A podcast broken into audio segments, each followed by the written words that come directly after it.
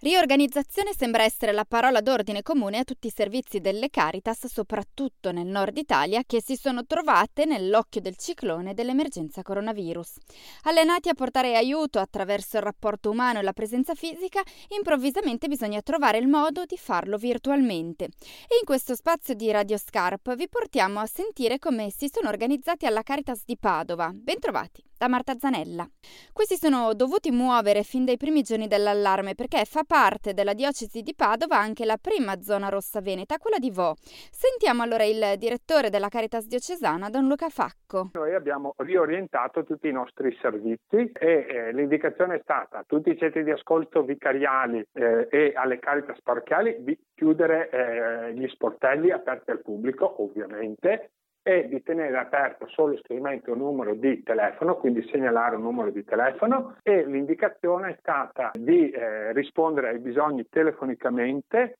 di farsi mandare se c'è qualche urgenza la foto, di pagare attraverso, insomma, se, se è possibile fare tutto attraverso il telefono, se c'è da qualche emergenza ma soprattutto l'indicazione è stata di essere proattivi, cioè non solo aspettare che ti chiamano, ma prova tu a chiamare tutte le persone con cui eri già a contatto come centro di ascolto, come Caritas. I volontari hanno iniziato, insomma abbiamo creato una, una chat fra tutti i responsabili dei centri di ascolto vicariali, stiamo cercando di monitorare come, come vivono e che cosa stanno raccogliendo da questa prima indicazione, insomma. Il passaggio dall'incontro fisico al sostegno virtuale però rischia di perdere per strada qualcuno. I numeri di telefono attivati per il sostegno a distanza sono stati scritti e appesi sulle porte chiuse dei centri di ascolto, ma nelle condizioni in cui si dovrebbe stare a casa sono pochi quelli che arrivano fino alla porta a leggere il numero da chiamare. Non erano abituate le persone a, ad andare a vedere un numero di, di, di, telefono, anche perché molti non si muovono insomma, per andare. I primi giorni stanno emergendo come dire, i casi, quelli difficilissimi,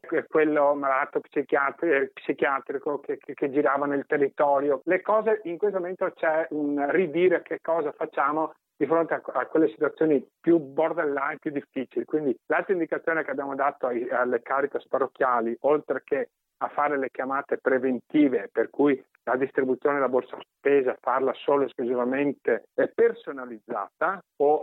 ricevendo la persona o andandogliela a portare, ma sempre tutto in sintonia con il comune. E anche per riuscire ad arrivare dove gli operatori della Caritas non riescono a vedere che hanno chiesto la collaborazione di tutti lanciando la campagna Ciao come stai? Infine abbiamo lanciato questa campagna che l'ascolto è di tutti, per cui abbiamo lanciato questa con lo slogan è hashtag Ciao come stai, cioè, e, e, e l'altro sottotitolo è Chi ama chiama. Noi stiamo continuando così a sponsorizzare l'idea che tutti, nessuno escluso, si senta invitato a chiamare un vicino, un anziano, una persona che non sente da tanto tempo, un parente, eh, l'importanza di, di, di, di, fare una telefonata a una persona in modo che tutti ecco, si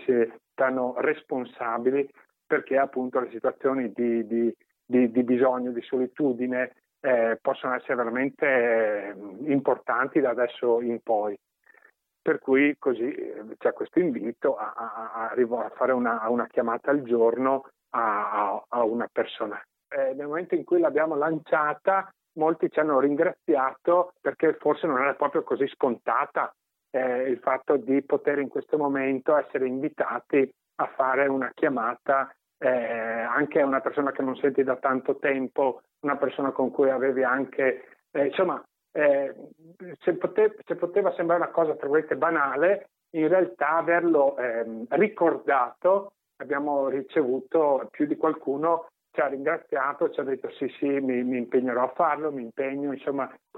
riscontri tutto sommato positivi perché per carità non abbiamo niente, detto niente di, di, straordinario, però insomma ricordare quello che forse è, è la cosa in questo momento più, più importante e che possiamo fare, fare tutti, insomma, ecco, questo era un po' il messaggio.